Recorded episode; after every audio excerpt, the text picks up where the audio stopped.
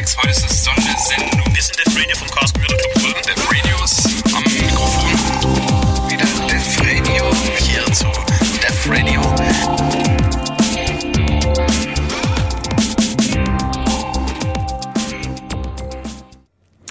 Ja, herzlich willkommen zu Deaf Radio. Ähm, ich bin Matu. Und das Thema unserer heutigen Sendung wird sein Suchen und Finden, und zwar geht es da um ja einen Teil der der Bibliothekswissenschaften und vielleicht wie man das auf anderes anwenden kann. Ich bin gespannt, was uns oder was mir äh, unsere Gäste heute erzählen. Noch bin ich allerdings allein im Studio, aber gleich wird sich Hannes per Telefon noch zu mir gesellen. Und Milo erwarte ich noch, der müsste jetzt jeden Moment mit dem Zug in Ulm ankommen. Das heißt, was wir jetzt werde ich erstmal ein bisschen Musik spielen. Und zwar habe ich mich entschieden, äh, bei Deaf Radio jetzt ähm, mal statt wild durcheinander verschiedene Musik zu spielen, mal ein bisschen einzelne Interpreten, Bands äh, oder Alben vorzustellen. Und ich fange jetzt mal mit was heute mit was Altbekanntem an. Ähm, ja, haben wir zwar schon öfter gespielt, aber mir gefällt die Musik. Ich hoffe, euch gefällt sie auch. Und ich finde, gute Musik kann man ruhig auch nochmal spielen. Und zwar wird die Musik heute von Pornophonique sein. Äh, das ist die, das ist die Zwei-Mann-Band, die unter anderem einen C vierundsechzig und einen Gameboy als Instrumente benutzt, und der erste Song von ihnen heißt Sad Robot und es handelt um einen, es geht um einen ja, Kriegsroboter, der einsam und alleine ist und eines Tages auszieht, um die Menschheit zu vernichten oder so ähnlich. Auf jeden Fall viel Spaß mit Sad Robot, vielleicht gibt es danach nochmal ein Lied und äh, im Anschluss sind wir dann hoffentlich zu dritt hier im Studio und können gleich in unser Thema einsteigen. Bis gleich.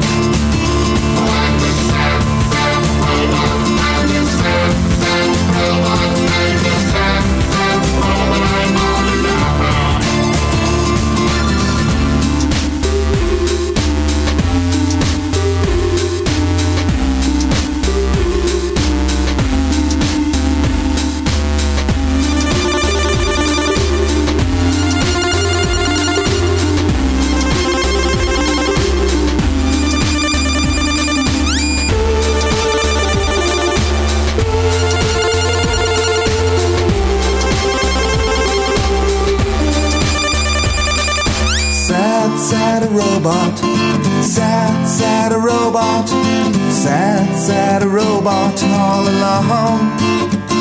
You're a sad, sad robot, you're a sad, sad robot, you're a sad, sad robot, you're so alone, alone, alone.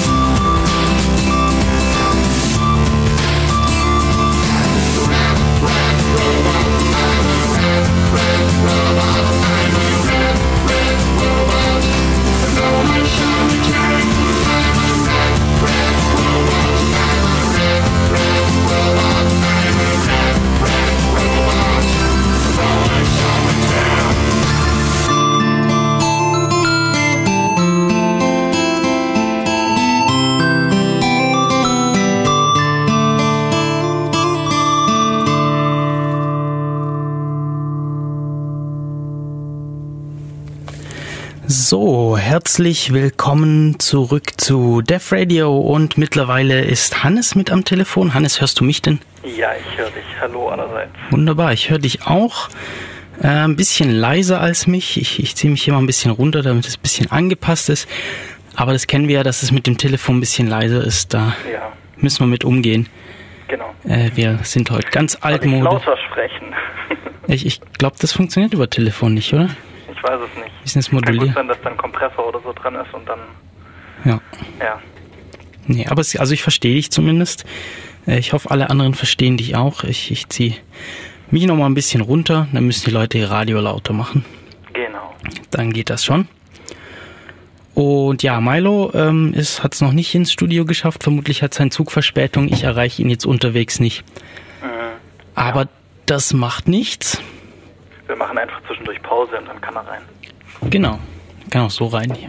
Ja, so tut es. Äh, ja, du warst schon lange nicht mehr im Radio. Ja, schon, schon. Ganz äh, Weilchen. Jetzt, jetzt, ja, jetzt, jetzt geht die. Jetzt geht die Türklingel gerade. Ich hoffe, er merkt, dass die Tür unten offen ist. Hm, hoffentlich. Wir, wir warten einfach ein, zwei Minuten. Ja. Ähm, und falls er da nicht auftaucht, dann machen wir nochmal kurz Pause. Genau. Und äh, ich mache ihm auf. Ja, heute, ich habe die Sendung genannt, oder wir haben die Sendung genannt, Suchen und Finden. Mhm. Und zwar ja. hast du diese Woche äh, angeboten, ja, über Suchen und Finden zu reden, genauer, zu sa- genauer gesagt über was? Ordnungssysteme und dazu passende Dokumentationssprachen, dass wir es ein bisschen technischer machen können auch. Für das technisch äh, verliebte Publikum. Ja, wir, wir lieben ja Technik hier. Genau. Äh, wie kommst du dazu, dass du, dass du damit zu tun hast? Ja, ich studiere jetzt Bibliotheks- und Informationswissenschaft in Berlin. Aha. Und ja, da macht man das eben dann im zweiten Semester ganz groß. Und ja. Also du hast gerade das zweite Semester beendet, oder wie ist das? Ja, genau. Okay. Und das ist halt jetzt die...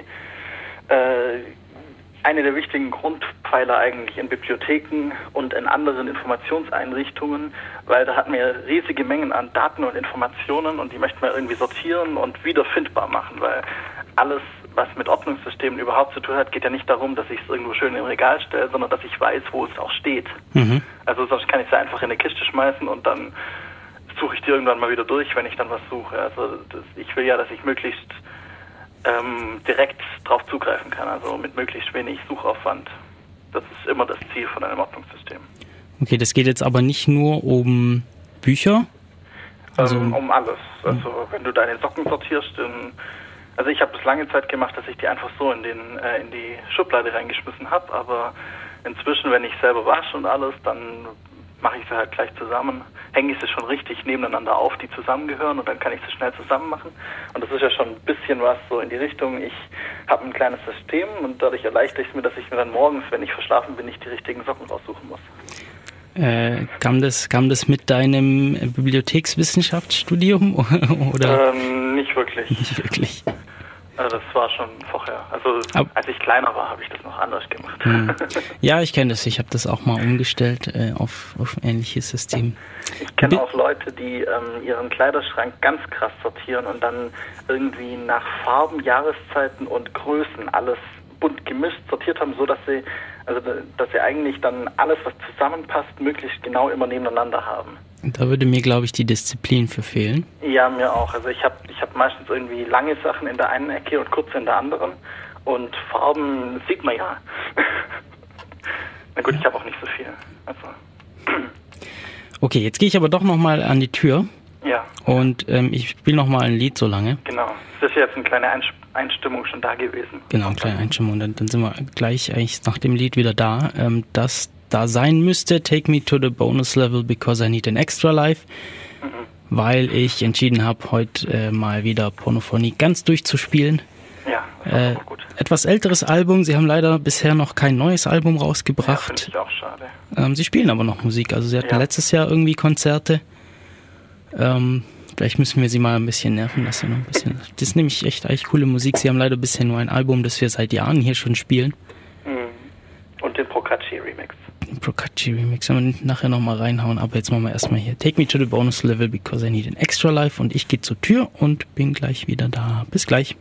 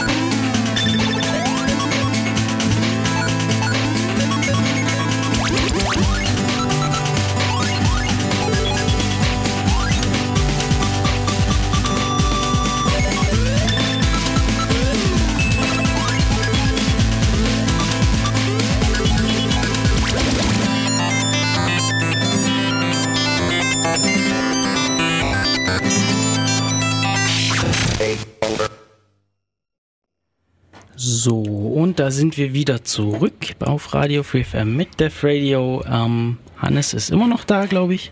Mhm. Sehr schön, ich höre ihn auch. Ähm, Milo ist jetzt mittlerweile da. Hallo. Hallo Milo. Hi, du hörst auch den Hannes? Ja, ich höre ihn auch. Und hallo. Sehr schön. Ähm, ja, wir müssen hier ein bisschen mit dem Ton schauen. Das Telefon ist immer ein bisschen leiser als die Mikros hier im Studio. Das heißt, wir machen uns mal ein bisschen leiser, dafür das Telefon ganz laut. Und hoffentlich. Ja, und, und hoffen, dass die Zuhörer uns auch alle verstehen. Ansonsten könnt ihr uns zum Beispiel im Chat Bescheid sagen, falls es nicht funktioniert. Wir haben nämlich immer noch unseren altbekannten I R C-Channel auf dem I R C-Server des Bürgernetzes Ulms. Des Bürgernetzes Ulm, wie sagt man? Naja, des Bürgernetzes. Und zwar ähm, ist das der Server I R C Punkt I N Bindestrich Ulm Punkt D E und da sind wir im Channel RauteDF Radio. Also falls was nicht passt, dann meldet euch doch einfach, oder falls ihr sonst irgendwas uns mitteilen wollt. Genau, und ich habe da vorher auch schon was reingeschrieben zum Anstimmen. Äh, ein bisschen abwegig und eigentlich ist Kunst, aber äh, ein toller Künstler, der Sachen sortiert und ordnet. Ähm, Ursus Wehrli. Das ist ein Schweizer. Und wenn man mal eine Bildersuche macht, dann... Äh, findet man so ein paar Sachen, also zum Beispiel seinen Obstsalat sortiert oder sowas. Ja, das... Äh also ich kenne das auch und äh, das ist total klasse, das muss man sich mal angucken. Ja, also ich habe ich hab ein kleines Büchle von dem, die gibt es als großen Bildband und dann als so zehn mal sieben Zentimeter oder sowas. Und das ist ganz nett, so zwischendurch mal. Oder auch ähm, Van Gogh aufgeräumt und so. Ja. Ja, auch Picasso aufgeräumt. Genau. Ah, witzig, da gibt es ein ganz großes im Freibad, ähm, wo Handtücher und, Regen- mhm. und, und Sonnenschirme nach Farben genau. geordnet sind und danach die Leute nach Badeklamotten und die Schwimmflügel. Ja, genau, genau. Witzig. Und auch, auch ähm, halt so das typische Parkplatz aufgeräumt und nach Farben halt auch sortiert, auch nach Farb. Werten, also äh, hm. das Gelb ist ein bisschen heller, dann kommt es nach links und so. Also das ist halt Aufräume bis zum Extrem. Wie, genau. wie weit können wir ordnen? Und vor allem, äh, was ich halt interessant finde, ist, dass er nach Dingen ordnet, die nicht unbedingt das sind, nach denen man eigentlich jetzt ordnen würde. Also er ist ja eher Künstler und deswegen ordnet er nach, nach Farbe oder nach, nach irgendwie anderen Gesichtspunkten. Und vielleicht nicht unbedingt so, wie man jetzt, wenn man sagen möchte, ich möchte jetzt das Auto wiederfinden, wie ich es dann ordnen würde. Mhm. Ja, ähm, es geht um Ordnung hier. Nochmal kurz, äh, Hannes, du studierst äh, Bibliotheks- und Literaturwissenschaften? Informationswissenschaften. Oh, Inf- Inf- Informationswissenschaften. Äh, Ein, äh, ohne E N. Das ist einfach. Oh, Wissenschaft, okay. Ja. äh, und Milo, du hast auch was damit zu tun? Ja, ich habe Bibliotheksreferendariat gemacht. Mhm. Das ist so die, die ältere, der ältere Weg. Der ältere Weg. Ja, historisch gesehen ähm, gibt es Bibliothekar als Ausbildung jetzt nicht so lange oder ist nicht unbedingt so populär gewesen, sondern du hast irgendwas studiert, bis zu einem mindestens Diplom, manche auch dann Doktortitel und dann machst du noch ein, Aus, äh, ein Referendariat und kommst dann so rein. Also du studierst was anderes und kommst dann in die Bibliothek. Okay. Und ich studiere direkt Bibliotheks- und Informationswissenschaft. Mhm. Und da sind diese Ordnungssysteme, oder wie? Du hast gemeint, du hast da neulich jetzt hier eine Prüfung drüber gehabt? Ja, genau. Also es ist halt eine, eine grundlegende Idee, dass man ja irgendwie ein, das nicht einfach so reinschmeißt und jeder hat eine andere Idee, wie man es ordnen könnte, sondern man legt sich auf eins fest. Und das hat dann gewisse Vorteile für die, hoffentlich die richtigen Vorteile für die Nutzung, Nutzungsgruppe. Also wenn jetzt die Wissenschaftler suchen, dann sollten die ja auch ihre Sachen finden. Und dann sucht halt jeder Fachbereich ein bisschen anders, dann muss man das anpassen oder auch nichts. Und ja. Aber es gibt da durchaus äh, Unterschiede, was, je nachdem, was man erreichen möchte oder wo, wer das macht. Ja, es geht immer darum, wiederzufinden. Mhm. Und nach Möglichkeit sollte es so geordnet sein, dass, dass der, der es sucht, das wieder findet und nicht, dass es besonders gut ist für den, der es ordnet. Mhm. Also, äh, wenn du jetzt für dich daheim deine Sachen ordnest und irgendwie deine Belege ordnest oder sowas, dann kannst du ja machen, was du willst. Aber wenn du jetzt für fünftausend äh, Wissenschaftler irgendwie deine Bibliothek äh, einrichten willst und sortieren willst, dann soll es halt irgendwie für die alle zusammen funktionieren. Ähm... Kurze Frage vorweg noch, ähm, wie, wie ist das mit aktuellen so Systemen aus eurer Sicht? Ist das alles sinnvoll oder wird da viel äh, Ineffizientes getrieben zurzeit? Ähm, im Internet oder, oder in Bibliotheken oder weiß nicht, ja, es, wissenschaftlich es gibt veröffentlicht. In die Richtung, viele Leute, die, die schon in die Richtung gehen, sagen, wenn wir Volltextindexierung machen können, also wir haben eine P D F und wir können den ganzen Text mit dem Computer einlesen und linguistisch drüber gehen, dann brauchen wir ja fast nichts mehr sortieren, weil wir haben ja eigentlich schon alle Informationen. Also, oder was Google jetzt macht, die gehen ja auch über eine Website und durchsuchen die. Mhm.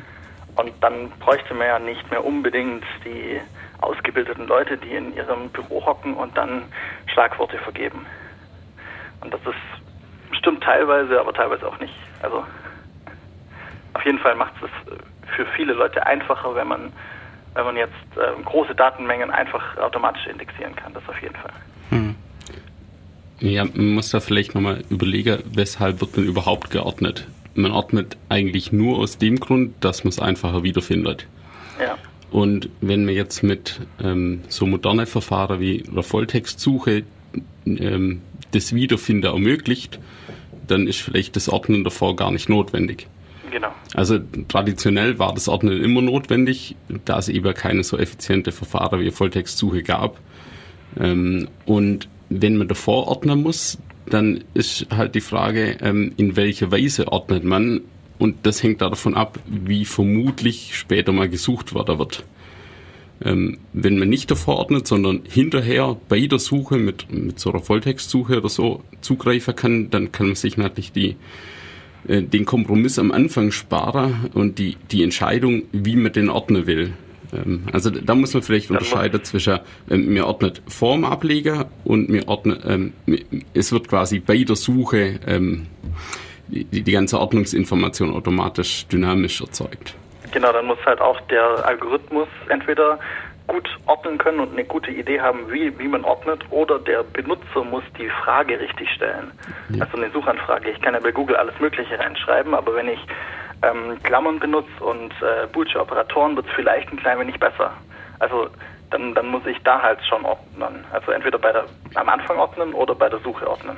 Ja. Aber ist bei der Suche ordnen nicht viel aufwendiger? Das muss halt jeder machen. Genau. Also, und es muss jeder können. Dafür kannst du halt leichter riesige Datenmengen so, so bearbeiten. Hm. Also. Ja, okay. Und man hat die Flexibilität, eben nach beliebiger Art ähm, dann, dann das sortiert und, und geordnet zu, äh, zum Krieger, zum Zeitpunkt der Suche. Hm. Wenn man da verordnet, muss man sich halt einmal festlegen. Ja, ähm, genau. Wenn der, wenn der Biologe ganz anders sucht als der Literaturwissenschaftler, dann äh, der hat ganz andere Grundvorstellungen, was manche Begriffe bedeuten sollen, und dann funktioniert es vielleicht nicht mehr so ganz. Okay. Also, also wenn wir vielleicht nochmal das ähm, Beispiel von dem Parkplatz nehmen, ähm, wir können die Autos nach Farbe sortieren, wir können die Autos nach Länge sortieren, wir können die Autos nach ähm, Typ vom, vom Auto sortieren oder nach, ähm, nach Reifenbreite. Es kommt halt immer drauf an, was man irgendwie dann, ähm, in welcher Weise man nachher suchen will und darauf zugreifen will. Und, und wer suchen will. Wenn zum Beispiel die Maschine suchen soll in einem vollautomatischen äh, Parkhaus, dann ist natürlich fast egal, wie geordnet wird, weil die Maschine ja weiß, auf welchem Stellplatz das dann steht. Also solange der Katalog bestehen bleibt. Ja. Braucht man aber auch wieder einen Katalog?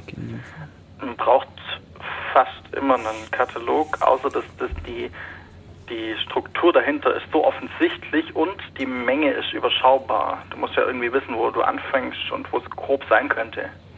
Also. Okay, also wenn, ich, wenn wir jetzt wieder auf das Sockenbeispiel äh, mhm. zurückkommen, da ist es, da habe ich dann schon selber aus eigener Erfahrung festgestellt, ich mache mir lieber beim Waschen einmal die Mühe, die Paare zusammenzusuchen, als in einer großen Schublade, wenn genau. ich die Sachen brauche, sie zusammenzusuchen, weil dieser einmal Mehraufwand ist einfach, steigert die Effizienz von dem ganzen System deutlich. Und wenn ich jetzt noch irgendwie, wenn mir es jetzt noch irgendwie wichtig wäre, dass ich irgendwie nach Größe oder Farbe oder sonst was die sortiert hätte oder die die suchen möchte, die Sneakersocken woanders. Dann genau, dann müsste ich sie entsprechend ablegen. Genau, und dann machst du eine zweite Schublade auf, zum Beispiel. Ja, und aber ach so, dann sind die Schubladen sind dann Ja, wäre, wäre eine Möglichkeit, wie im Bibliothekregale oder so. Genau, aber in dem Fall bräuchte ich dann keinen Katalog, genau. weil ähm, ich habe nicht so viele Aspekte, nach denen ich ordne und auch nicht so viele, ja gut, ich weiß, wer weiß, wie viele Socken man hat. Aber selbst, also irgendwie, das, das würde jetzt durchaus skalieren noch weiter. Selbst ja, wenn ich also, zwei Millionen du, Socken hätte, dann mache ich mir zwei ähm, Zimmer dafür oder zwei Wohnungen dafür. Brauche ich immer noch keinen Katalog dafür. Selbst wenn sie dann noch nach Größe geordnet sind. Ähm, Aber du hast ja dann, das, was ein Katalog erfüllt, hast du dann teilweise wenigstens auch durch eine Regale, mhm. von denen du weißt, in dem Regal steckt dies und jenes drin. Und wenn du jetzt die blauen Sneakersocken von Puma suchst, ähm, ohne jetzt Schleichwerbung machen zu wollen, dann weißt du, alle Sneakersocken sind in dem Regal. Mhm. Und wenn du die äh, schwarzen Sneakersocken von Puma suchst, dann sind die auch in dem gleichen Regal. Also dann habe ich im Prinzip habe ich dann den Katalog in meinem Kopf, weil ich weiß, ich habe genau. die einen Socken da, die anderen. Beziehungsweise in den Regalen mhm. drin. Also ja. Der muss nicht jetzt immer ein Zettel sein, wo drauf steht, gehe zu diesem Regal oder schau unter dieser Nummer nach. Das, also, ja, das, was der Katalog erfüllt, kann auch das Regal selber erfüllen. Mhm. Und dann kann man sich auch noch überlegen, wie, wie fein man dann letztendlich ähm, wirklich sortiert und wo man aufhört. Also ja. bei dir könnte dein Ergebnis sein, ähm, alle dunklen Sneakersocken sind in, in dem Fach.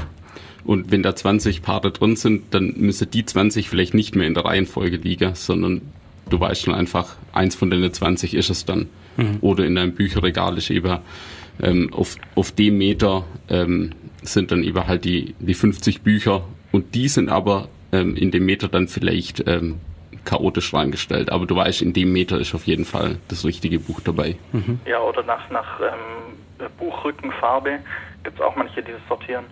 Also dann innerhalb von einem Fach, dann wird es schön farbig aufgestellt, weil man das gar nicht so mag. Das sieht natürlich gut aus, mhm.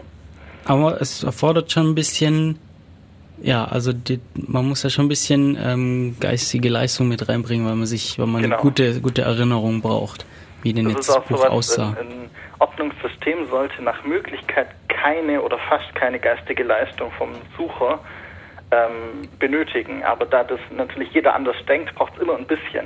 Und du möchtest halt schauen, dass die breite Masse so wenig wie möglich geistige Leistung für das Suchen an sich, also die Tätigkeit an sich verbraucht. Die sollen ja wissen, was sie suchen. Das ist ja das Wichtige.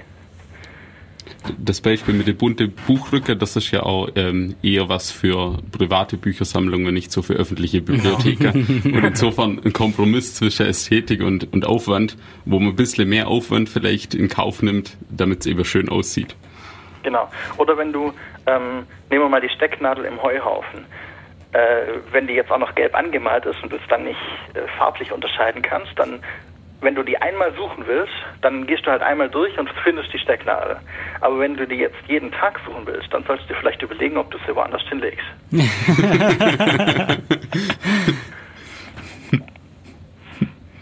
Ja, also wir haben, wir haben schon mal so grob, jeder, jeder tut's irgendwie und äh, wir machen das, damit wir überhaupt es wiederfinden. Und möglichst schnell und möglichst vieles finden, von dem wir vielleicht gar nicht wussten, dass es da ist. Also gerade in Bibliotheken. Irgendjemand hat es reingepackt und wir sollen es jetzt finden können. Hm. Da fällt mir zu der, zu der, zu der Nadel im Heuhaufen, ähm, passt jetzt nicht so ganz direkt in unser Gesprächsverlauf, aber ähm, da, zur Zeit haben wir die ganze Geheimdienstdebatte und mhm. so weiter und ähm, ja, und jetzt, jetzt äh, kommen natürlich wieder neue Debatten auf. Äh, ja, hier, wir brauchen mehr Vorratsdatenspeicherung und so weiter. Und da ist ja auch, gibt es ja auch immer Leute, die sagen, ja, wir finden die Nadel durch mehr Heu. Wenn wir mehr Heu auf dem auf dem Ja, wahrscheinlich eher, wir finden die richtige Nadel dadurch, dass wir ähm, noch mehr zufällige Nadeln auf dem Heu drin haben. Also, aber ja. Ja, es ist halt, ähm, bei solchen Sachen wird oft dann ja nicht mehr das, das die wirklichen Daten gespeichert, sondern es wird geschaut, dass die, die Information, die nachher vielleicht mal gebraucht werden könnte, dass die nur gespeichert wird. Und dann wird dadurch automatisch die Menge äh, verkleinert. Also wir nehmen alle Haufen mit Stecknadeln drin der Welt, schmeißen die zusammen und dann sortieren wir, beziehungsweise wir sortieren alle Stecknadeln aus und schmeißen alle Stecknadeln zusammen und speichern das ab. Hm. Und dann suchen wir die richtige Stecknadel. Ja, aber ich, ich vermute, dass es bei denen nicht ganz so funktioniert. Ja, die werden sich schon nicht drauf, also die werden schon nicht dahin gehen und sagen, wir speichern jetzt für ähm, ein Megabyte Daten fünf Terabyte ab. Ja, das, ja okay, das hoffentlich nicht. Ja. Das hoffentlich nicht. Naja, bisher ist mir nur dazu aufgefallen, äh, eingefallen. Ja. Und ich würde mal sagen, wenn wir jetzt noch dabei sind, wieso wir das machen, ähm, gibt es was Gutes, das äh, so ein bisschen das einordnet. Das sind die sogenannten Paris Principles, also die Pariser Prinzipien von, äh, ich weiß gerade gar nicht, neunundsechzig oder irgendwie sowas. Ähm, ich muss gerade kurz schauen, wo ich die jetzt aufgeschrieben habe. Habe ich natürlich hier nicht. Ähm, die eigentlich sagen, was, was so ein Ordnungssystem mindestens tun können muss. Mhm. Äh, und zwar, wir sollten natürlich was finden können. Sonst haben wir die ganze Arbeit umsonst gemacht. Und dann geht es darum, wie genau wir was finden, also wie granular das ist. Und zwar, ähnliche Dinge sollten zusammengehören und unterschiedliche Dinge müssen klar unterscheidbar sein. Mhm. Das ist jetzt wieder bei den Socken. Wenn wenn es mir egal ist, ob ich Sneakersocken und lange Socken und äh, Sportsocken und Arbeitssocken zusammen habe, weil das passt so, dann sortiere ich nur nach Socken. Also das sind Socken oder das sind keine Socken. Aber wenn es wichtig ist, welche Art von Socken ich habe, dann mache ich vielleicht dafür auch extra Fächer, damit ich sie klar unterscheiden kann. Woher weiß man denn vorher so genau, ähm, was dann welche Unterscheidungen wichtig sind? Das ist ein riesiges Problem, ja. Also wir haben äh, wir haben auch so als Seminaraufgabe ähm, gerade sowas gemacht, eine eigene Dokumentationssprache entwickeln, und die meiste Zeit haben wir damit verbracht, zuerst mal zu überlegen, was könnte man denn suchen wollen, und dann, wie ordnen wir das an, dass es sinnvoll strukturiert ist, damit wir uns in diesem Wirrwarr von Begriffen zurechtfinden können. Also wir müssen halt immer überlegen, was brauche ich, wenn ich jetzt mein ein Geschäft inventarisieren will, wie genau muss ich da gehen? Da muss ich vermutlich auf jede einzelne Art von Produkt gehen können. Aber wenn ich jetzt daheim bin, dann muss ich vielleicht nur sagen, ich habe zwanzig Paar Socken. Und nicht, ich habe äh, zwei von der Socken, die Marke aus dem Jahr und zwei von der aus dem, und ja. Das muss ich mir halt immer überlegen. Und dann hoffen, dass es richtig war. Gerade bei Büchern stelle ich mir das, oder oder überhaupt Literatur, finde ich, stelle ich mir das irgendwie schwierig vor, weil ich könnte mir durchaus vorstellen, dass Leute aufgrund irgendeiner Arbeit, wo sie irgendwas äh, erforschen oder herausfinden ja. wollen, plötzlich eine ganz neue Idee haben, wonach sie suchen wollen. Ja. Weiß nicht, passiert sowas öfter, oder? Ja, bestimmt. Äh, gerade gerade ein Problem, wenn ich jetzt ein äh, Paper habe aus der Chemie, dass achtzig Prozent Chemie sind und zwanzig Prozent äh, Biologie. Mhm. Vielleicht brauche ich dann eben, will ich das aus der biologischen Richtung suchen und habe dann vergessen, das aber so zu kennzeichnen. Und dann mhm. finde ich es natürlich nicht. Und dann ist die Frage, wie viel Aufwand das sich rentiert, dass dann vielleicht irgendwie nur fünfundneunzig Prozent aller Dokumente gefunden werden, aber ich dafür ähm, drei Mitarbeiterstellen sparen kann.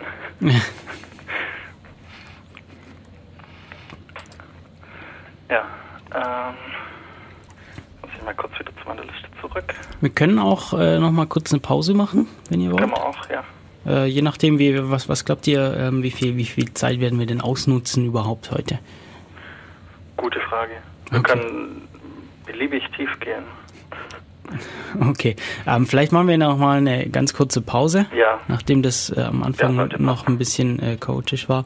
Ähm, ich habe hier noch den Procacci-Remix herausgesucht, den du angesprochen hattest. Welches Lied wolltest du da? Da gibt es die Lemmings in Love, Space Invaders, Sad ähm, Robot und I Want to Be a Machine, weißt du noch?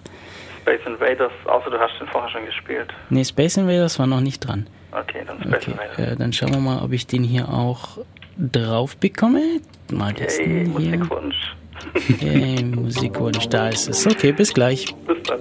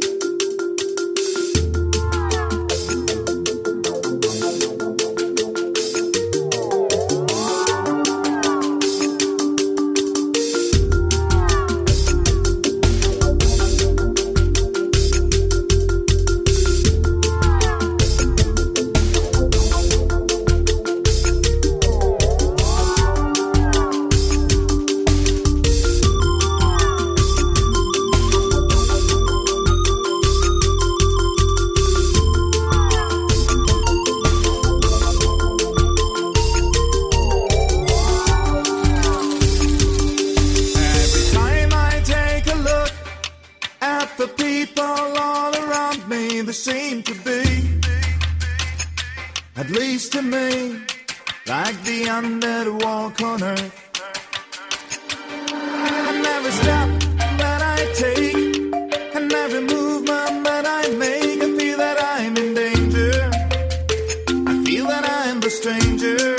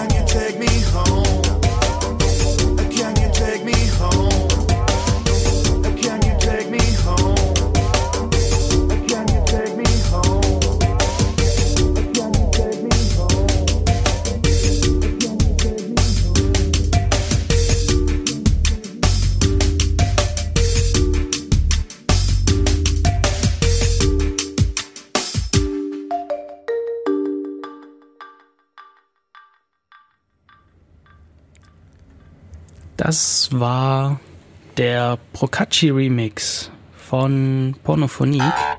Oh, und da geht's noch weiter. Den nehmen wir jetzt aus. Äh, ja.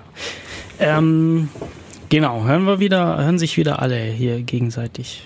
Ja, also ich höre dich. Ich höre Hannes, das ist ich gut. Ich bin auch dabei. Milo höre ich auch. Der sitzt hier nämlich direkt neben mir. Ihr hört äh, Deaf Radio übrigens auf Radio Free F M, dem freien Ulmer Radiosender. Und wir sind euer discordisches Computermagazin des Chaos Computer Club Ulm. Aber heute geht es nicht ums Chaos, sondern um die Ordnung. Da gehört Chaos ja irgendwie dazu. Chaos.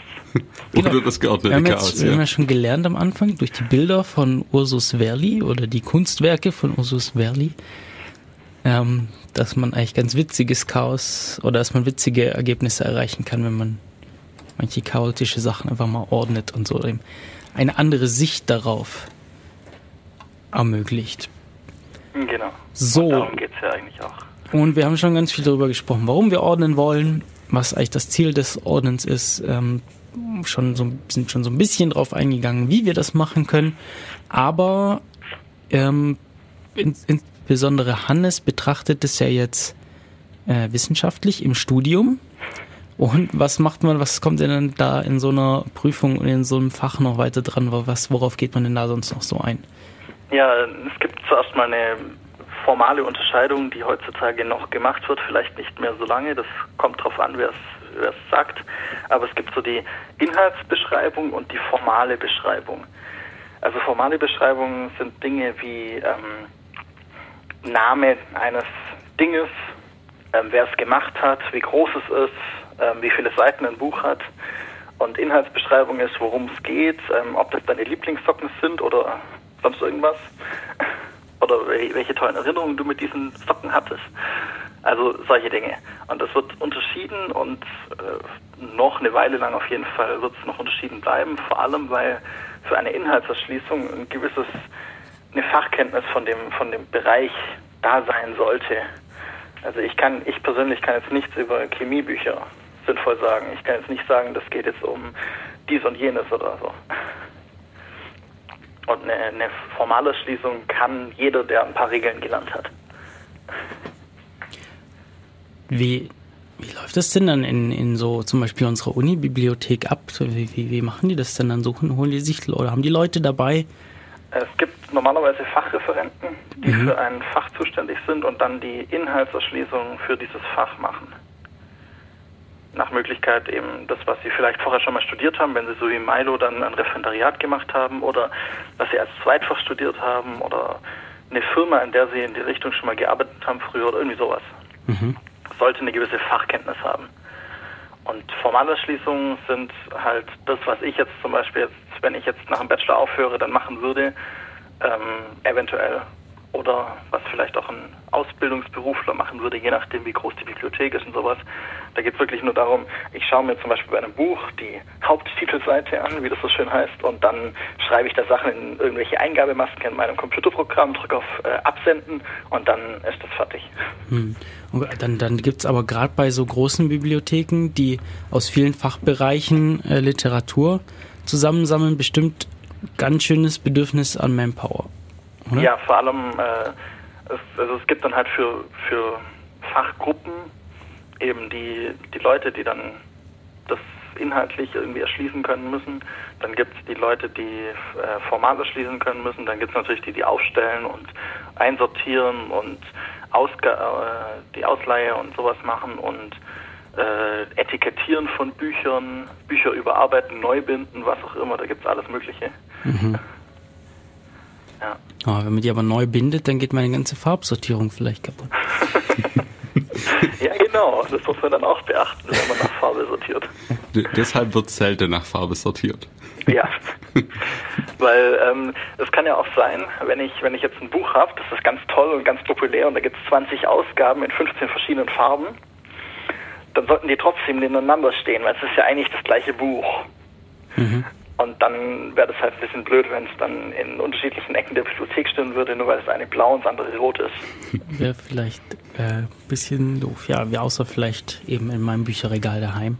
Genau, da, da sieht das gut aus. Da hast du vermutlich aber auch nur eine Version des Buches. Das ist selten zwei oder drei Versionen des gleichen Buches. Ja. Außer es ist sehr viel Neues reingepackt worden. Ja, oder ich habe vielleicht noch einmal irgendwie Englisch, einmal Deutsch oder andere Sprachen. Genau, genau. Und äh, ich würde sagen, wir machen ein bisschen was zur Formalerschließung, ja, was da so alles drinsteht, weil ein, ein paar Sachen, gerade wenn man in der Bibliothek sucht, sind die doch ganz nützlich, wenn man mal den O P A C benutzt, den Online äh, Public Access Catalog. Also das ist die, die Bibliothekssuche im Internet. Mhm. Ich gehe auf meine Lieblingsbibliothekswebseite und dann gebe ich da ins Suchfeld irgendwas ein. Und dann kommt oft, nicht immer, aber oft die Anzeige der Ergebnisse in einem gewissen Schema zurück. Und das ist das sogenannte I S B D-Schema. Das ist ganz nützlich, das sollten wir vielleicht mal wenigstens verstehen, was da steht. Man muss nicht wissen, was es ist, aber das, das heißt International Standard for Bibliographic Descriptions. Mhm. Und es sagt einfach nur aus, welche Informationen über das Buch wo stehen, mit was für Trennzeichen. Ähm, früher mal, damit es auf die Karte im Kartenkatalog geschrieben werden kann, aber mhm. jetzt halt auch, damit es auf der Website in den Ergebnislisten im O P A C auftaucht. Ist es dann immer noch dasselbe wie mit den, den Karten oder wurde ja, das da hat erweitert? Sich so gut wie nichts verändert. Okay. Also es also, wird immer mal wieder überarbeitet, aber ja. Ja, also es geht darum, eine kurze Beschreibung von, von dem Buch äh, zum Erstellen, also von, von de facto zu dem Buch, Autor, Titel und so weiter, Erscheinungsjahr. Und das ohne, dass man eine tabellarische Ansicht braucht, wo dran steht Autor, Doppelpunkt und dann der Name, genau. weil, weil das halt viel Platz wegnimmt. Also geht es darum, das Ganze kurz und kompakt zu machen und dafür gibt es eben bestimmte Anordnung der Elemente. Ja, genau. Und eigentlich die wichtigsten, würde ich mal sagen, sind natürlich am Anfang. Ähm, in einem Kartenkatalog steht dann noch, ähm, der ähm, teilweise auch im O P A C, das kommt drauf an, wie der O P A C aufgebaut ist, ganz am Anfang steht dran, der Kopf in der Ansetzungsform. Das braucht man nicht wissen, die erste Zeile kann man teilweise wegfallen lassen. An sich ist das meistens der erste Autor. Mhm. Aber das kann auch was anderes sein. Und dann darunter steht der Sachtitel und Zusätze zum Sachtitel. Und die sind getrennt mit einem Doppelpunkt. Das heißt, wenn man jetzt äh, ein Buch nimmt, äh, keine Ahnung, ich schaue mal in mein Bücherregal, ob ich irgendwas Tolles finde. Ähm, ja, doch, genau. Ähm, Déjà Dead von Katie Rice. Und äh, da steht als Titel Déjà Dead. Also wie Déjà-vu, nur Déjà Dead. Und dann steht als ähm, Zusatz Roman. Also ein Novel. Ja. Aber im Deutschen wäre das zum Beispiel Roman. Und dann würde das auch genauso drinstehen. Déjà Dead, Doppelpunkt, a Novel. Und dann hinten dran kommt ein Schrägstrich und dann kommen die Verfasser. In dem Fall äh, Katie Rice.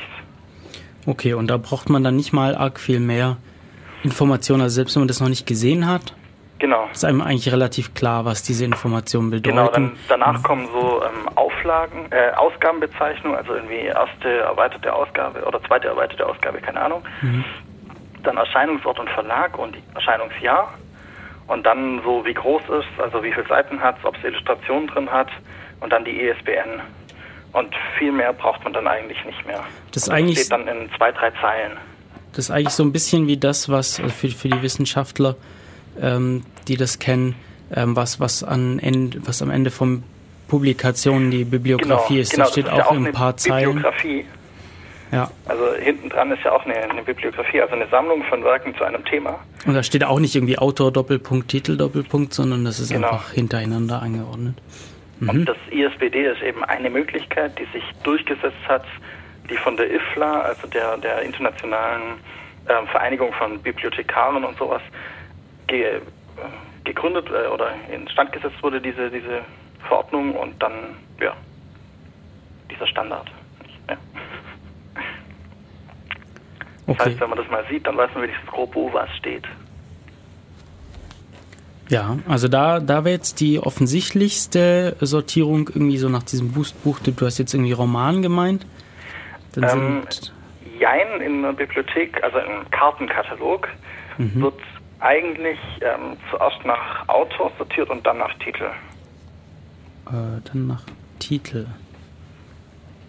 Okay. Also es äh, kommt drauf an, du, es gibt mehrere Kataloge, sagen wir mal so. Okay, okay. Und ganz oben steht normalerweise der erste Verfasser. Mhm. Außer, da gibt es Sonderregeln, es ist ein anonymes Werk.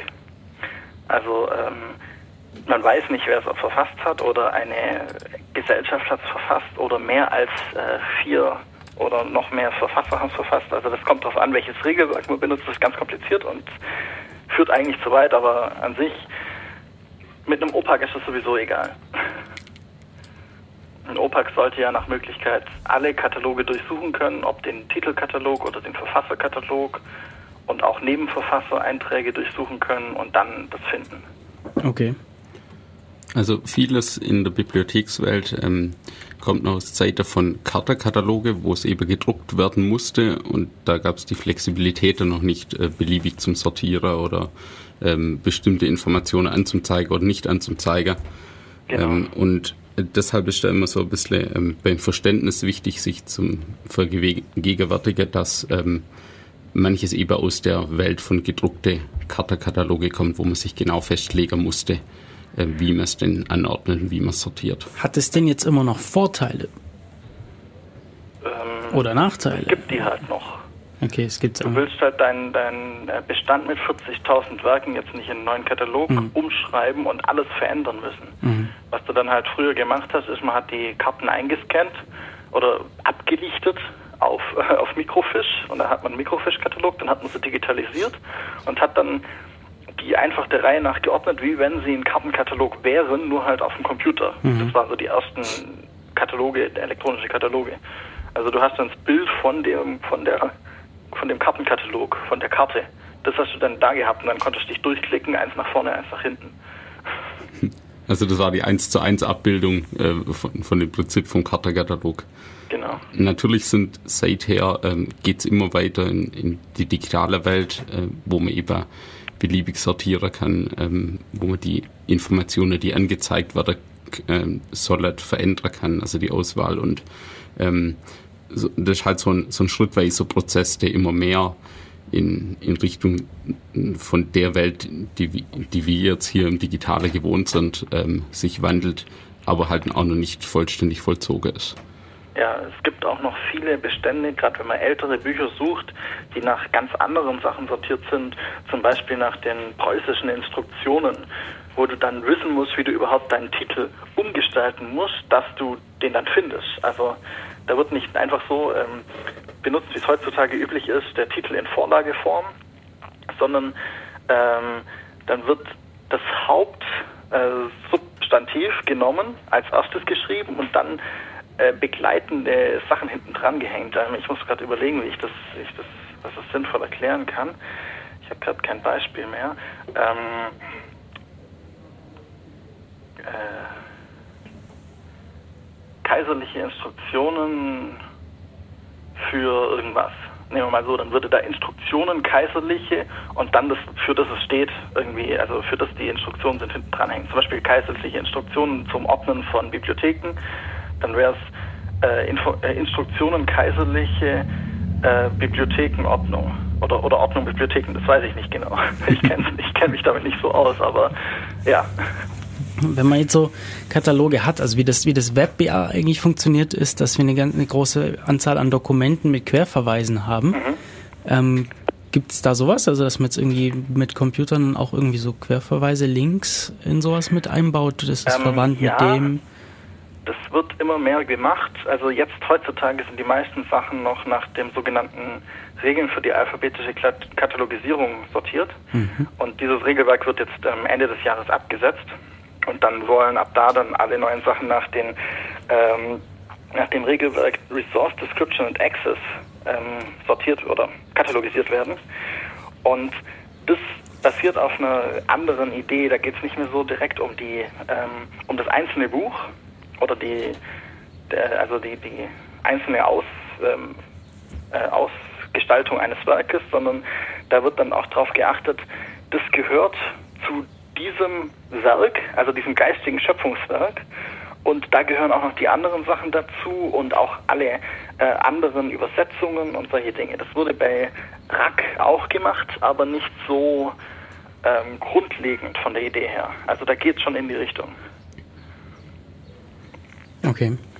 Also vor allem, weil man mit dem dann auch äh, jetzt Webseiten und sowas ähm, katalogisieren kann, weil ja die Deutsche Nationalbibliothek eigentlich auch Webseiten katalogisieren sollte, was nur teilweise gemacht wird irgendwie, weil das immer noch nicht so ganz klar ist, wer das wie viel macht, weil das sind ja auch Publikationen, aber mhm. ja. Also auch, das ist ja auch, na, es ändert sich halt auch schneller als Bücher. Ja.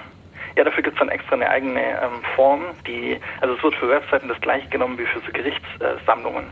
Ja, kennt man vielleicht Gesetzessammlungen. Wenn, äh, wenn ein Gesetz verändert wird, dann schicken die an ihre Abonnenten eine, äh, einen Brief mit ein oder zwei D I N A vier Seiten oder D I N A drei Seiten oder ganz komische Dinge. Die, die werden dann an die richtige Stelle reingeklemmt, ja, und dann ist es wieder äh, aktuell, das Gesetz. Und ja, genauso werden auch Webseiten behandelt dann. Hm. Ja, also formale Schließung würde ich einfach nur sagen, ähm, die formalen Aspekte, ähm, also was es ist, äh, was für einen Titel es hat, wer es gemacht hat, wie alt es ist, ähm, vielleicht auch wer Vorbesitzer war, solche Dinge ähm, kommen da rein. Mhm. Und Inhaltserschließung geht es eben darum, worum geht es eigentlich, was, was wird da drin erzählt, ähm, Wie, wie toll war es, wie, wem gefällt das Lied, keine Ahnung. Also, gibt es da denn für die Inhaltserschließung irgendwie standardisierte Methoden? Ja, ja, da gibt es ganz viele, ähm, ganz viele Dokumentationssprachen im weitesten Sinne. Da kommen wir auch auf das zweite große Thema so. Und ähm, die organisieren, wie gewisse Themenbereiche beschrieben werden können. Also es gibt dann irgendwie äh, Ein, ein Regelwerk oder Vorschläge für Biologie und für Chemie und für Physik, und vielleicht gibt es dann einen, der alle diese drei umfasst, dann gibt es vielleicht was für Mathe und dann gibt es vielleicht was für Informatik und vielleicht gibt es was für Informatik und Mathe oder Informatik und Physik, je nachdem, das, also da gibt es ganz viele. Und da muss man sich dann halt auch wieder überlegen, gibt es einen sinnvollen, sinnvolles Regelwerk oder suche ich mir ein neues aus, und manche sind mehr oder weniger universell und andere gar nicht. Okay, wisst ihr da irgendwie Beispiele, wie, wie dann sowas rangegangen wird? Ja, ich, ich würde jetzt mal, ähm, entweder machen kurz eine Pause oder wir gehen gleich weiter. Wir können gleich weitergehen. Ich würde nur kurz einen Satz dazu sagen. Ja. Also ich denke, man hört ziemlich gut raus, dass die Formalerschließung recht einfach ist, dass mhm. man sich da schnell einig ja. wird. Das ist auch das, jeder, der Abschlussarbeit geschrieben hat, ähm, hat hinter Bibliografie drin. Das ist letztendlich sowas, was eine Formalerschließung ist. Da guckt genau. man auf sein Buch drauf, wie heißt das und so weiter. Und bei der Inhaltserschließung, ich denke, das hast du gut, äh, gut beschrieben, wie, wie groß da die Vielfalt ist, ähm, wo es eben auch im Bibliothekswesen große Unterschiede gibt. Das macht die eine Bibliothek so, die andere so, das macht das eine Fach so und das andere Fach so.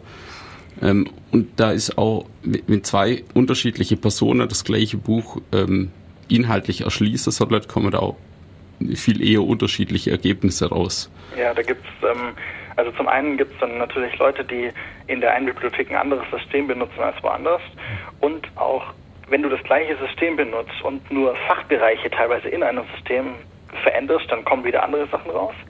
Und wenn dann die Leute unterschiedlich sind, dann gibt's gibt's die zwei Kriterien für gute ähm, äh, Indexierung.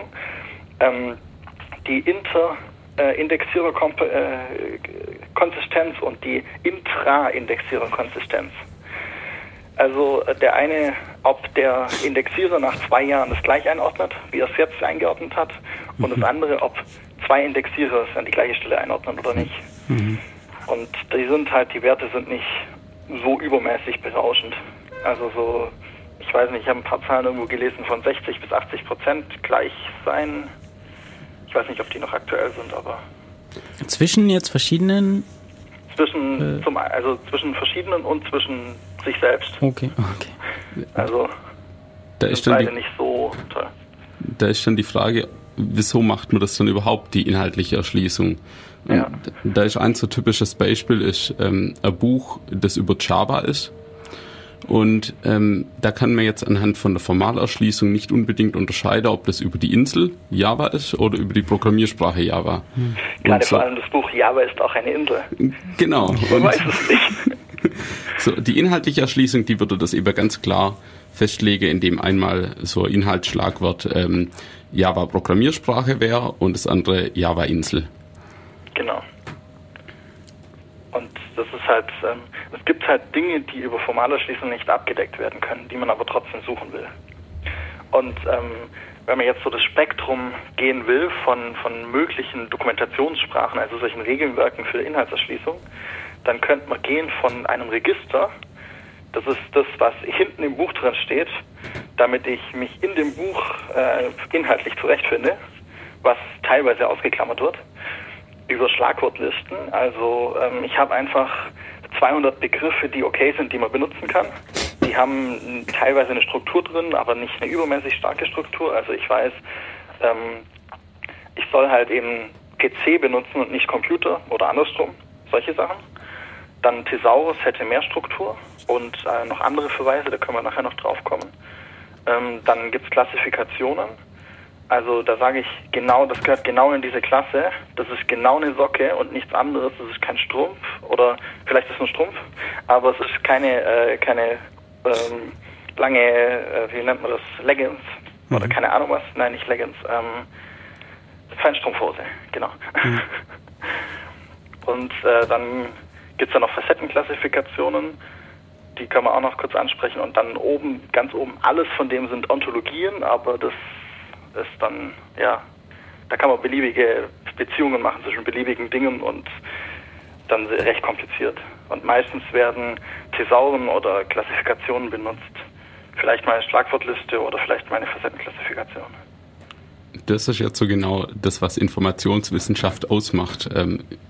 Wie, wie kann man solche Verfahren und Möglichkeit der Anwender, um das, das Wissen irgendwie zu ordnen? Und der Benutzer, der, der muss das gar nicht alles unbedingt verstehen, ähm, aber der kann anhand von, von den Hilfsmitteln, von den Ontologien und so weiter, ähm, soll er eben das, was er sucht, besser finden können. Genau.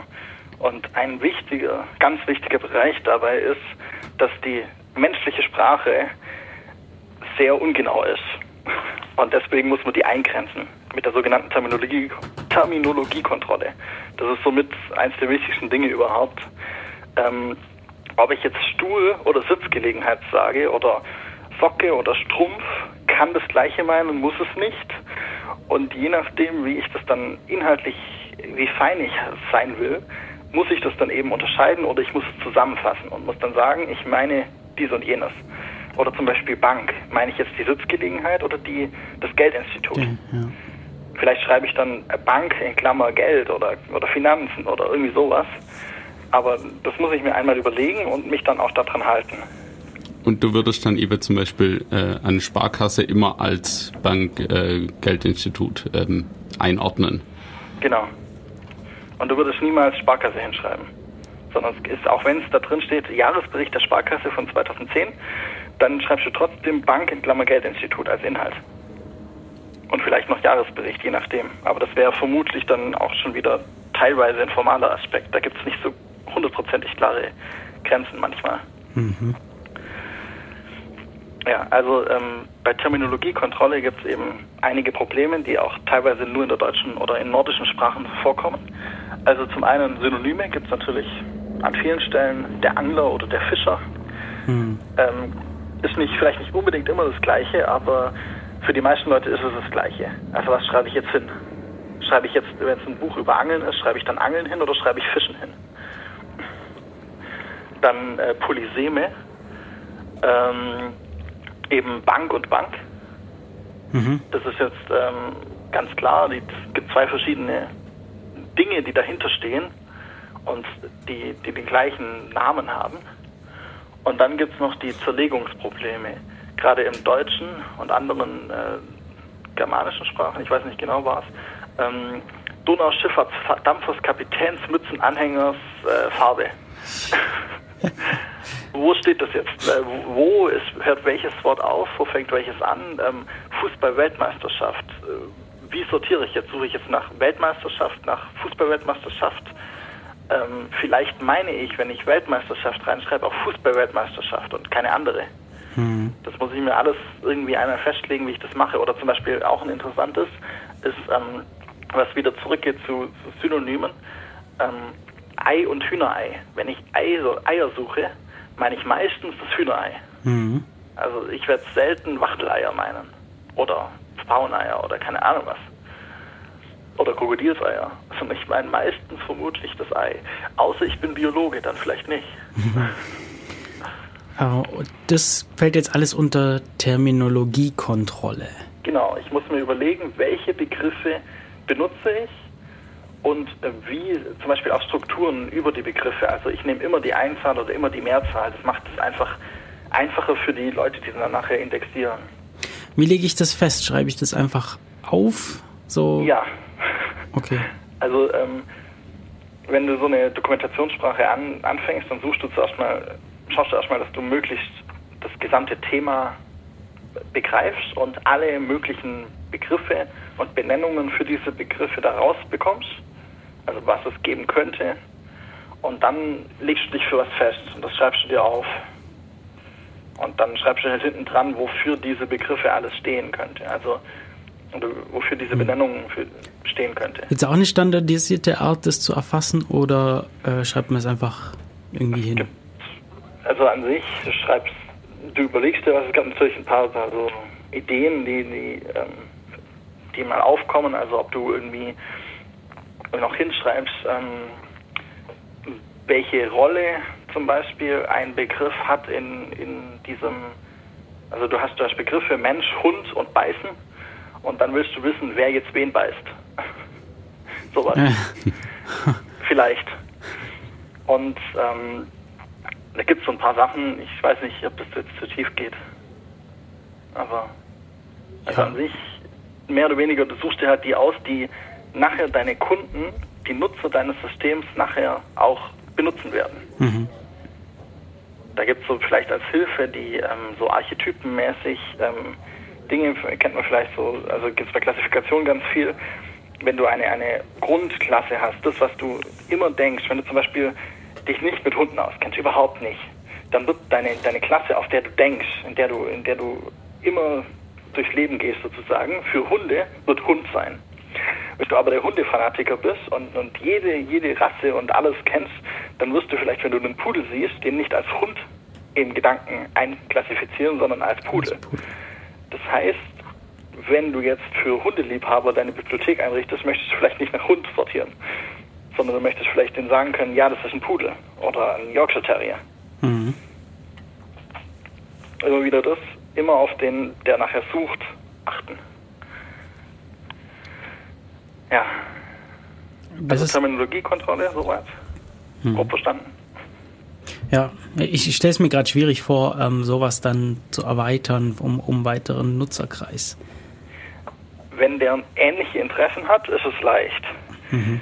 Je, je, je andere, je, ja, wenn sich die, die Denkweise, das, das normale äh, Wortverhalten oder so, also wenn sich das stark verändert, wenn, wenn der eine immer sagt äh, Hocker und der andere sagt Sitz oder keine Ahnung, äh, Stuhl oder so, dann, dann wird es natürlich Probleme geben. Mhm. Da gibt es dann die Möglichkeit, ähm, oder, oder wenn ich Sprachen verändere, also wenn ich einfach in ein anderes Land gehe, mhm. dann kann ich natürlich für, den, für das gleiche Ding zwei verschiedene Benennungen machen. Also das ist der, die Unterschied zwischen Begriff und Benennung, die man da jetzt nehmen könnte. Das mhm. eine ist das, der Stuhl wirklich, das ist ein Stuhl. Und das andere ist, was ich dazu sage, ob ich es jetzt Stuhl nenne oder Sitzgelegenheit oder sowas. Und mhm. dann kann ich natürlich für diesen, für dieses Ding Stuhl auch wieder einen anderen Begriff, zum Beispiel Chair, nehmen. Ja. Äh, andere Benennung nehmen. Ja, ja. Kann funktionieren, aber oft ist nur einfach in einem Bereich zu bleiben. Es gibt ein paar Systeme, die ähm, über, also die, die relativ weit sind, zum Beispiel wissenschaftliche Klassifikationen, die die gesamten Wissenschaften abdecken wollen. Zum Beispiel die Regensburger Verbundklassifikation oder das Dewey Decimal System, also Dewey Decimal Classification. Ähm, die sind halt alle Wissenschaften, aber sie sind immer noch nicht die ganze Welt. Die ganze Welt geht eigentlich nach unserem heutigen Verständnis nicht wirklich. Da muss man halt ziemlich viele Kompromisse machen. Also soll die Klassifikation für einen bestimmten Bereich äh, sehr ausgefeilt sein, also mit den Hunden zum Beispiel, ähm, oder soll sie möglichst alles abdecken, aber dann wird man vermutlich nicht überall so ins Detail gehen können. Ja. Und ähm, also da, da gibt es viele Kompromisse und, und Schwierigkeiten irgendwie dabei, und wegen dem, glaube ich, gibt es auch da die große Vielfalt, die natürlich an sich auch wieder ein Nachteil ist, weil am besten wäre es, man hätte nur eine. Ja, genau, das ist ja das, was, was gerade jetzt Dewey mit der Dewey Decimal Classification versucht hat und was auch gerade also in der Wissenschaft auf jeden Fall auch groß benutzt wird immer noch. Also die, das ist halt einfach eine, eine Ziffernkombination, Zahlenkombination, ähm, die immer, jede Zahl steht für eine weitere Verästelung in der Klassifikation. Also auf der ersten Ebene habe ich jetzt ein, von null bis neun und dann auf der zweiten Ebene wieder für, jede, für jedes von null bis neun. Also null null bis neun neun. Und dann kann ich relativ gut jetzt abschätzen, wo das hingehört und so wenigstens grob ein Thema finden. Zum Beispiel, es geht um Computer-Hardware. So. Vielleicht nicht genau genug, aber um wenigstens es grob einordnen zu können, ist gut genug. Ja, da wäre jetzt im konkreten Fall das Problem, dass die Dewey Decimal Classification schon ein bisschen älter ist und ja. damals gab es noch keine Computer. Und dann hat man die halt später irgendwann mal einbaut. Aber der ganze Bereich Informatik ist halt auf der vierten Ebene. Ich glaube null zwei sieben sieben. Ja, genau. Und erst da fängt die Informatik an. Wobei andere ja. Wissenschaftler viel, viel höher angesiedelt sind. Ja, ähm, wie dann bei null sechs drei oder sowas. Keine Ahnung. Oder ich weiß gar nicht, was es war. Kann man sich mal anschauen. Das ist ganz interessant. Auch der ähm, Ab- ein Ableger von der Dewey Decimal Classification ist die Universal Decimal Classification, heißt sie, glaube ich. Das haben dann Belgier entwickelt und die hatten die Idee, einen Katalog für alles Wissen der Welt aufzubauen. Also sowas wie Google. So, was Google ja auch machen will vielleicht. Und ähm, da haben sie eben die Dewey Decimal Classification genommen und ein bisschen angepasst und ähm, ein bisschen umgestellt, weil, weil das auch, das ist auch ein großer Punkt. Ähm, ja, komme ich gleich dazu. Also wir haben es ein bisschen umgestellt und dann ähm, eben versucht, haben angefangen, tausende, Millionen von ähm, Karteikarten zu schreiben und irgendwelche äh, in ihre Kästchen zu stellen, um ihren riesigen Kartenkatalog zu haben, um dann nach Möglichkeit alles wissenschaftliche Wissen der Welt auf jeden Fall aufzuzeichnen. Kann man sich irgendwo noch anschauen. Ich weiß nicht genau, in welcher Stadt, irgendwo in Belgien. Apropos alles Wissen der Welt aufzuzeichnen, da gibt's doch so ein Projekt von der, äh, es ist nicht Wikipedia, aber da gibt's doch irgendwie diese diese Foundation, die mitmacht. Da gibt's auch irgendwie so ein Projekt, äh, irgendwie Wikimedia, alles nee, Wikimedia, Wikicommons, nee, Wikimedia Foundation oder irgendwas. Da gibt's auf jeden Fall so irgendwie so ein Projekt, um irgendwie alles äh, zu ordnen und da gab's auch auch ein, ich glaube, C R E dazu mhm. äh, von von Tim Pritloff, der Podcast, der noch nicht so alt ist. Ich versuche mal kurz, ob ich das auf die Schnelle finde. Also für mich ist das, wenn es heißt, alles Wissen der Welt zu ordnen, das ist für mich typisch neunzehnten. Jahrhundert. Ja. Äh, so, so die Denkweise. Und das ist so die gleiche Richtung wie Kant und das ist ich was. Wir sind, wir sind so intelligent, dass wir das können. Also, und dass wir auch richtig entscheiden können und alles. Ja, und heute ist man da viel eher davon abgekommen und sagt, wir müssen irgendwie nutzbarer Zugang zum Wissen ähm, erlangen, aber wir können das Wissen nie vollständig beschreiben, weil es verändert sich ständig und es, es wird viel zu komplex. Ja, ja. Vor allem, ähm, wir, wir, wenn man da jetzt überlegt, was Wissen eigentlich ist, dann gibt's, kann man das so mit Informationen und mit reinen Daten äh, in Beziehung setzen. Also Daten sind einfach nur die Dinge, die kann ich messen. Die, die haben Werte, kann man mal so sagen. Und dann daraus kann ich dann Informationen erschließen. Und aus den Informationen, die für mich dann reinkommen, aus denen kann ich dann persönlich Wissen erschaffen erst. Und es gibt nicht irgendwie jetzt so das, das eine Wissen oder so. Das ist halt auch ein Problem. Also ich kann eigentlich, wenn, dann maximal vielleicht Informationen äh, sortieren. Aber eigentlich Wissen, also ich wüsste nicht, wie ich jetzt sinnvoll Wissen richtig sortieren will. Da gibt's, ja, geht's jetzt in die Richtung ein bisschen mit Knowledge Management und sowas, aber ich persönlich finde da irgendwie das schwer, so eine Grenze, also es richtig zu machen.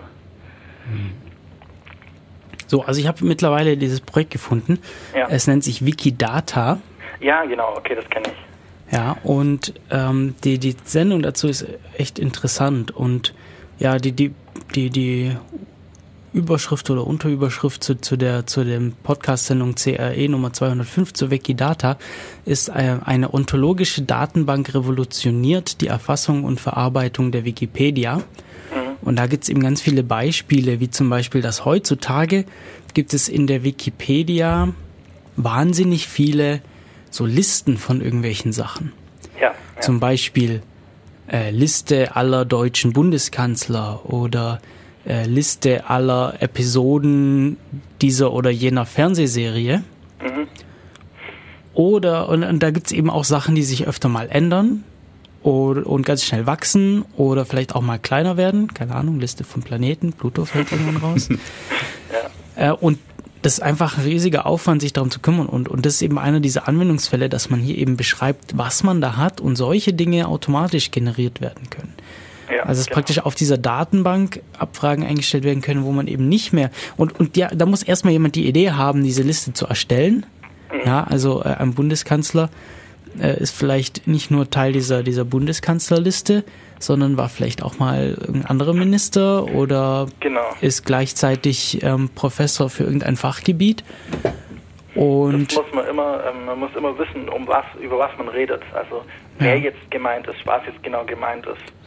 Genau, und dafür, und da ist eben dieses Wikidata, möchte eben hier möglichst so, so beschreibend Informationen ja, erfassen mhm. und ähm, es ermöglichen, diese Datenbank so abzufragen, in dem Moment, wo einem einfällt, wonach man denn suchen möchte. Ja, gerade zum Beispiel, wir haben das zum Spaß mal gemacht ähm, in der Vorlesung. Ähm, es ging darum, welch, was ist der längste Flusslauf von einem, von der Mündung, äh, von der, von der Quelle eines Flusses bis in ein gewisses Meer, mhm. also bis in irgendein Meer. Mhm. Welchen, welchen abzweigenden Fluss muss ich dann nehmen, dass ich dann die längste Strecke habe? Und sowas mhm. kann ich in Wikidata relativ leicht abfragen. Okay. Weil ich weiß, der Fluss ist so lang und der fließt in diese Flüsse und die Flüsse sind wiederum so und so lang und die fließen in diese Flüsse und dann habe ich es. Oder in diese Gewässer und ja. irgendeins von diesen Gewässern ist dann kein Fluss mehr, also bin ich fertig. So. Ja, und ebenso ist es eben sprachenunabhängig. Ja. Also die, die Wikidata besteht eben aus sogenannten Items. Hier auf der Hauptseite der, der wikidata Punkt org Website ja. ähm, steht, dass sie jetzt äh, vierzehn Millionen sechshundert noch was tausend ähm, Items haben mhm. und jedes dieser Items hat irgendwie so eine I D und ist etwas und dann gibt es dazu Synonyme und Bezeichnungen in anderen Sprachen. Genau. Und genau. Äh, dann sagst du noch, ja, es ist das und das und eine Beschreibung ist immer ganz nützlich. Ja. Ich glaube, angefangen hatten sie mit, mit Universe, wenn ich mich nicht irre. Das ist dann die Gut, normal Marvel Universe. Nee, das wollte ich jetzt eigentlich nicht. D C Universe, Star Wars Expanded Universe. ähm, ja, okay, ich finde ich finde es jetzt gerade äh, nicht auf die Schnelle. Gut. Ja. Genau, da gibt es auf jeden Fall immer so eine Nummer hier. So Q neun drei eins fünf neun sieben ist das Marvel Universe. Äh, und ich glaube aber diese Q, Q null oder Q eins, was ich da suche, das war... Wahrscheinlich nicht, weil Q vermutlich was Fantasy sein wird. Ach so. Ach, ist das hier so eine... Würde ich mal behaupten, jetzt wenn ich wenn ich das nicht sehe und noch nie was davon gehört habe, außer, außer mal dran mit rumzuspielen über mhm. Flüsse, ähm, würde ich mal sagen, dass die erste vermutlich irgendwie eine ganz, ganz grobe Klassifizierung ist. Mhm. Und danach dann Nummern. Ja. Auf jeden Fall, ja, sowas ist sehr interessant. Das geht dann halt wirklich in die, in die Semantic Web auch in die Richtung. Und da wird's, ähm, ich glaube, das macht die Wikidata auch. Ähm, da wird R D F viel benutzt. Das Resource Description Framework. Mhm. Und das besteht aus, aus Tripeln. Ähm, immer zwei Dinge und eine Beziehung zwischen diesen Dingen. Mhm. Und das ist ein X M L, ähm, eine X M L-Applikation heißt, glaube ich. Ähm, Das heißt, es wird beschrieben, welche Dinge es gibt und du beschreibst, welche Beziehungen es gibt und dann sagst du, Ding A hat eine Beziehung Z mit Ding fünf drei sieben. Mhm. Und dann kannst du die nachher ablaufen mit deinem, mit deinem Intelligenzalgorithmus und deinem Wissensalgorithmus und Dinge schließen. So ein bisschen Prolog programmieren kannst du dann drauf. Ja, also wir waren bei Terminologiekontrolle so ein bisschen abgedriftet, aber das ist ja nicht wichtig, mhm. ist nicht so schlimm. Ja. Ähm, Beziehungsweise da waren wir jetzt, glaube ich, so ziemlich... Ähm, ja, da waren wir durch, eigentlich oder? fertig und das passt auch ganz gut, weil was auch noch wichtig ist, außer zu wissen, wie benenne ich jetzt etwas, also ich, ich weiß, das will ich sortieren, aber ich weiß jetzt auch, wie ich es benenne, jetzt muss ich noch wissen, wie Dinge miteinander in Beziehung stehen. Also Relationen zwischen denen. ähm, zum Beispiel Hierarchie-Relationen. Mhm. Das eine ist genau das gleiche wie das andere. Oder das, nee, halt, das war falsch. Sorry. Das eine ist ein Ding vom Typ. Also mhm. zum Beispiel, dieses spezielle Auto ist ein Typ vom Mercedes S L K von Baujahr was weiß ich. Dann gibt es noch eine Beziehung. Ähm, Mercedes S L K ist ein Mercedes. Und Mercedes ist, oder ist ein Auto. Mhm. Solche Dinge. Und dann gibt es noch das, in diesem Mercedes, da gibt es Räder. Hm. Und das ist auch eine Hierarchiebeziehung, also das gehört dazu, ist untergeordnet, in, innen drinnen. Da gibt es dann eben die Meronymie, ist das, glaube ich. Und Hyponymie ist das, ähm, ist ein, also ein, ein Mercedes F L K ist ein Auto. Und die Stand, Instanz ist eben, dass das unten in der, auf der Garage, äh, auf der Einfahrt steht. So. Das hört sich jetzt alles an wie weltobjektorientierte Programmierung. Mhm, weil ich auch gerade... Ist auch sehr nah dran, also das ist, gibt sehr viele Überschneidungen da. Also Gerade, weil das Objektorientierung ist ja auch eine Klassifikation. Mhm. Ich muss mich entscheiden, wann, welche Klassen ich wann, wo, wie baue und wie die zusammenhängen. Es gibt jetzt ja bei, bei, bei der ähm, Software, beim Software Engineering ähm, auch die Beziehung besteht aus, also irgendwie ein... Ja, das ist das Merony, äh, Meronymy. Ah, okay. Okay. Also das, das hat Räder. Ja. Oder es besteht aus Rädern und einem Motor und einer Karosserie. Hm, okay. Ja, ähm, natürlich ist es nur bedingt gut genug, weil ähm, Klassen sind sehr subjektiv, aber man muss sich halt mal festlegen. Also äh, ein Amphibienfahrzeug, wo sortiere ich es ein? Das ist ja so ein typisches Beispiel auch aus dem Programmieren. Mhm. Äh, mache ich jetzt, wenn ich ein Auto habe und ein Schiff, wie kann ich die jetzt verbinden, dass das dann ein Amphibienfahrzeug wird? Was ist eher? Vermutlich ist es eher ein Auto, aber manchmal ist es auch eigentlich fast nur ein Schiff, das vielleicht noch irgendwie Räder dran geschraubt werden kann. Also kann ich es nicht vielleicht einfach als beides einordnen? Genau, das ist halt dann die Frage, kannst du das? Wenn du das in deinen Katalog schreibst, das ist kein Problem. Wenn du das auf ein Regal stellen willst, ah. stellst du jetzt ein Buch über Amphibienfahrzeuge, an die, wo stellst du es hin? In welches Regal? Über Autos oder über... über Schiffe oder über, über Amphibienfahrzeuge, mhm. weil das kompliziert ist und du es nicht genau anders einordnen kannst. Machst dir einfach ein neues Regal oder ein neues Regalbrett vielleicht. Ja. Das ist ein wichtiger Aspekt, wenn man Ordner will, dass immer wenn man Dinge ordnen will, also was, was es in der realen Welt gibt, dann will man die in irgendeiner Weise die Ordnung serialisieren können.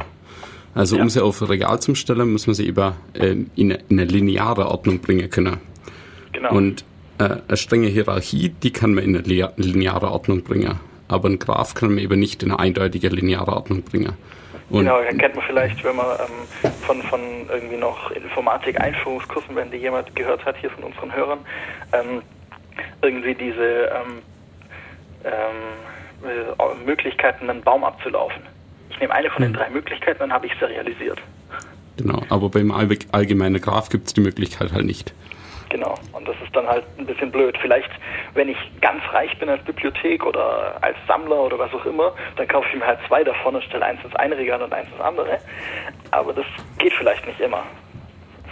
Und, oder meistens und, nicht. Und auch dann muss man noch hin und her verweisen, genau. was, was am Bücherregal jetzt halt schwieriger ist, wie in einem digitalen System.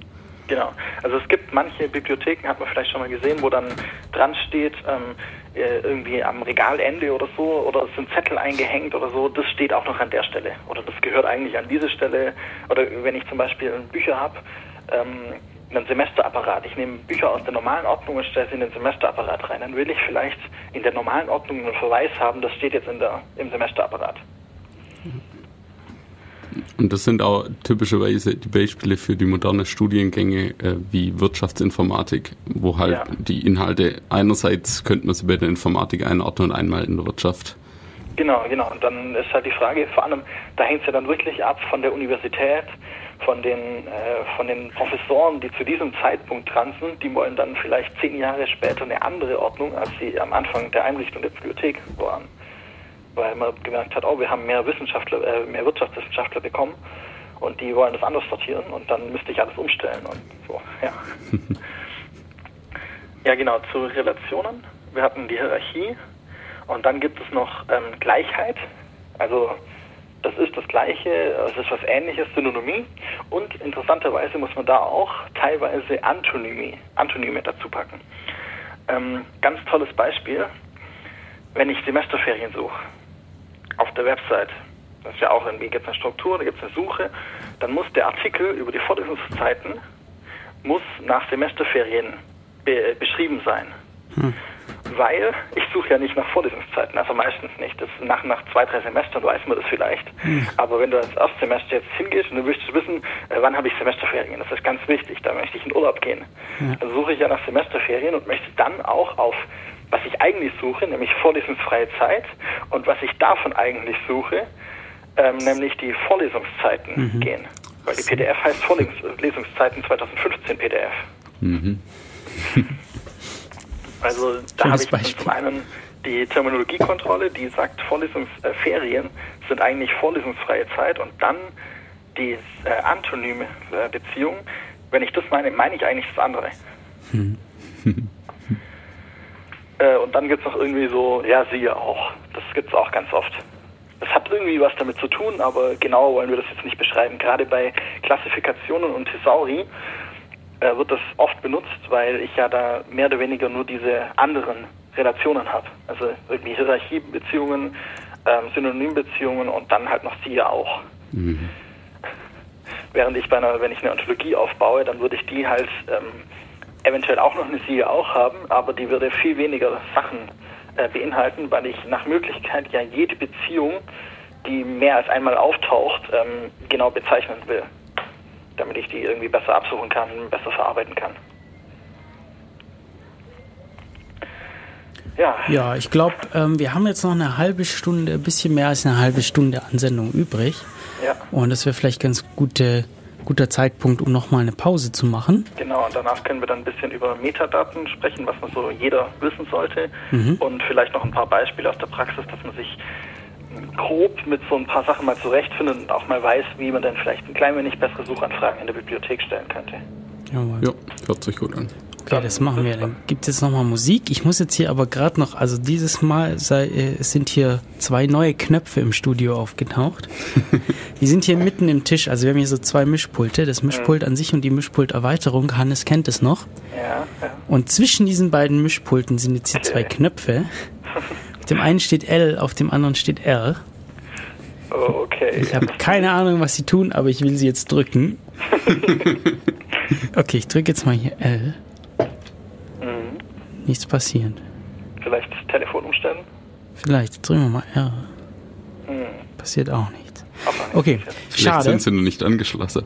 Oder ja. Sie tun irgendwas, was wir nicht benutzen, zum Beispiel Kassettenspieler oder, oder der Schallplattenspieler andersrum ablaufen lassen oder keine Ahnung was. Ja, also wir haben ja hier auf dem Mischpult hier Knöpfe, für die, um die Schallplattenspieler einzuschalten, ja, die wir tatsächlich nicht benutzen.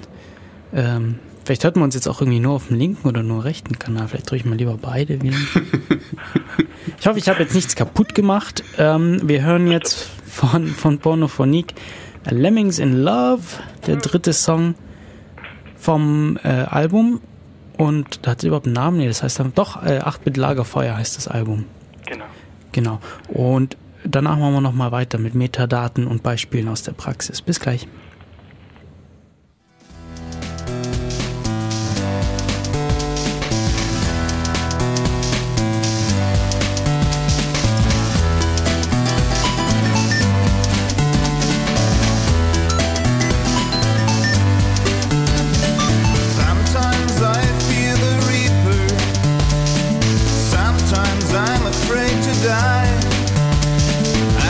It's hard to leave my loved one.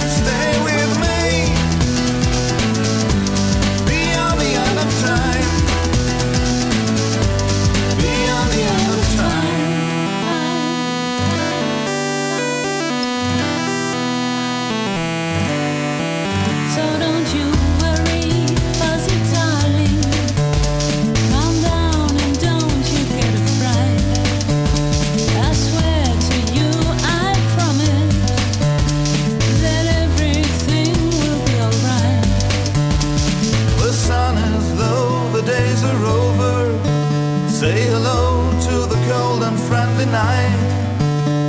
We'll laugh and sing and dance together into the morning light.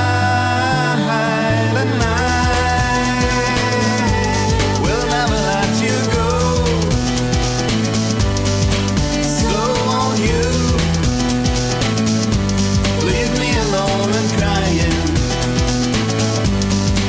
side by side.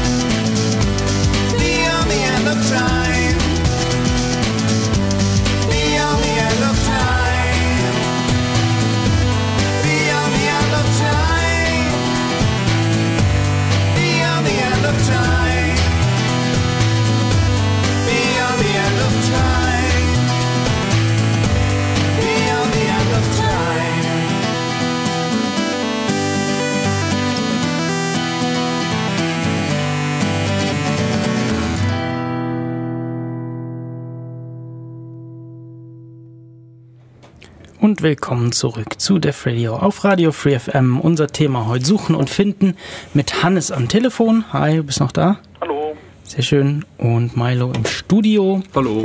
Ähm, beide sind über die Informatik irgendwie zum, zum, zur Bibliothekswissenschaft gekommen, beziehungsweise Bibliotheks- und Informationswissenschaft. Ähm, ich habe einen kleinen Nachtrag zu Wikidata. Und zwar habe ich zu diesem Präfix da noch was gefunden. Den mhm. Präfix Q. Und zwar sagt hier die Wikipedia, zu Wikida- die deutsche Wikipedia zu Wikidata, dass die Wikidata eine Sammlung von Aussagen und Behauptungen ist. Und die Behauptungen haben den Präfix Q. Okay. Zum Beispiel hat Berlin die, ähm, die Nummer oder die, die I D Q vierundsechzig. Okay. Und dass die, jede Behauptung Behauptung kann beliebig viele Eigenschaften haben, die den Präfix P tragen. Ah, okay. Wenn, wenn das Diese sagt, Eigenschaften sind wahr. Oder? Ähm, ich weiß nicht, ob die wahr sein müssen, weil da gab es irgendwie, das gab's, da wurde nämlich auch in, in, dem, in dem C R E ziemlich diskutiert, irgendwie bei Ländern, wo diese, wo sich Leute nicht einig sind, also ein, die einen behaupten, die Grenze verläuft da, die anderen ja, behaupten genau. da, oder, oder die einen behaupten, ähm, dieses Stück Land gehört zu jenem Staat und... Äh die, die Eigenschaften werden zu dem Zeitpunkt, an dem sie gelesen werden, als wahr äh, vermutet. Ja. Oder angenommen oder so. Ja, auf jeden Fall wollte ich auf diesen Präfix nochmal raus. Okay. Ja. Oh. War jetzt gar nicht mal so falsch. Ja. Okay. Genau, wir ähm, wollten über Metadaten sprechen als nächstes. Genau. Hm, Metadaten sind Daten über Daten. Mhm. Ja. So wie Rekursion soll man nicht erklären, weil man Rekursion nicht, äh, ja.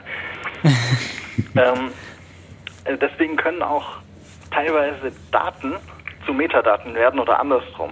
Also je nachdem, das ist nicht, nicht so klar, wenn, mh, wenn jetzt der Chemiker seine zwanzig Papers hat, dann sind die, Dat- die Metadaten für den von seinen Papers sind Metadaten. Wenn jetzt aber der Bibliothekswissenschaftler dann da drüber schaut und mit diesen Metadaten mhm. was arbeitet, dann werden die ja für den zu Daten. Mhm. Also das ist immer so ein bisschen problematisch.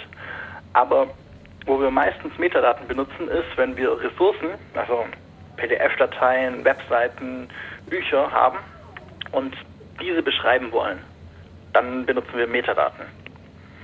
Und zum Beispiel jetzt in P D F-Dateien oder auch auf Webseiten kann man die in diese Dokumente selber mit einbinden. Gerade bei P D F kann man dann den Titel auszeichnen oder die, äh, das Inhaltsverzeichnis müsste man auszeichnen können, den Autor und solche Dinge. Und auf Webseiten eben auch, das gibt es Meta-Tag. Und dann kann ich unter ähm, Name sagen, was für einen Metadaten ich jetzt haben will und dann unter Content, welchen Wert diese Metadaten haben. Also zum Beispiel Author kann ich auf einen Namen setzen oder mhm. so. Und, oder ich kann äh, Stichpunkte hinzufügen, irgendwie so. Keywords kann man jetzt ja. gerade bei Webseiten machen, solche ja. Sachen. Ja. Oh, da fällt mir eine ganz kurze Abspaltung noch. Ähm, äh, was ist der Unterschied zwischen Stichwörtern und Schlagwörtern? Mhm. Stichwörter sind aus dem Dokument selbst, Schlagwörter nicht. Oder nicht unbedingt. Okay. Das ja. heißt, es äh, kann, kann mal nützlich sein. Nur so als Abschweifung. Ja, okay, ja. Also Metadaten, Daten über Daten. Oft entweder direkt in dem Dokument selber oder verw- verweisen darauf. Also ich habe nebendran nochmal eine Datei, in der die Metadaten stehen und da steht dann, diese Metadaten gehören zu dem Dokument X Y. Mhm. Und es gibt da ganz viele verschiedene Sachen, wie man das beschreiben kann. Gerade ähm, H T M L selber hat ja auch ein paar Felder fest eingebaut. Also Author, Description, Keywords sind von H T M L. Und dann gibt es aber auch noch andere Schemata, also auch wieder Regelwerke, wie die, äh, welche, welche Werte es gibt und wie die aufgefüllt werden sollen. Und wenn man sonst kein Metadatenschema, noch nie was von gehört hat, gibt es eines, das würde ich sagen, ist ganz nützlich, wenn man das mal gehört hat, weil es ist gebaut worden, um das möglichst minimalste, allumfassendste Metadatenset zu sein. Auf jeden Fall fürs Web. Also vielleicht nicht für alles, aber fürs Web. Mhm. Und das ist das sogenannte äh, Dublin Core Metadata Element Set. Ähm, kommt nicht aus Irland, sondern aus Amerika. Da gibt es auch in Dublin. Ah. Da haben sich die Leute getroffen, irgendwie, ich weiß gar nicht mehr, dreiundneunzig, fünfundneunzig? Nee, nee, früher, ich weiß es nicht mehr.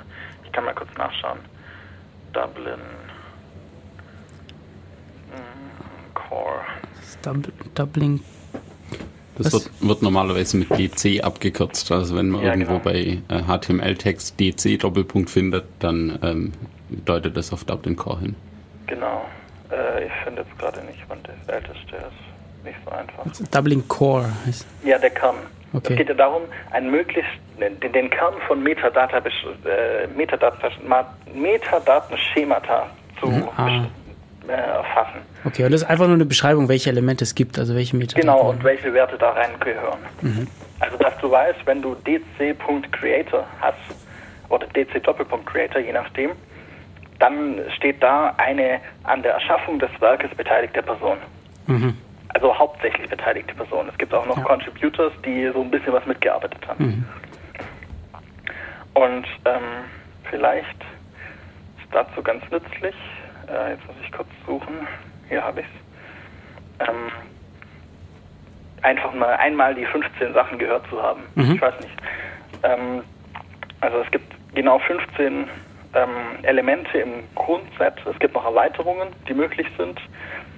Zum Beispiel kann ich, kann ich manche Sachen ähm, spezifizieren noch, ähm, gerade bei Date, also dem, einem Datum kann ich sagen, also Datum, Punkt, also Date, Punkt, created, als das Schaffungsdatum. Dadurch, sonst würde ich da einfach nur zwanzig Daten stehen haben und wüsste nicht, welche Daten das sind.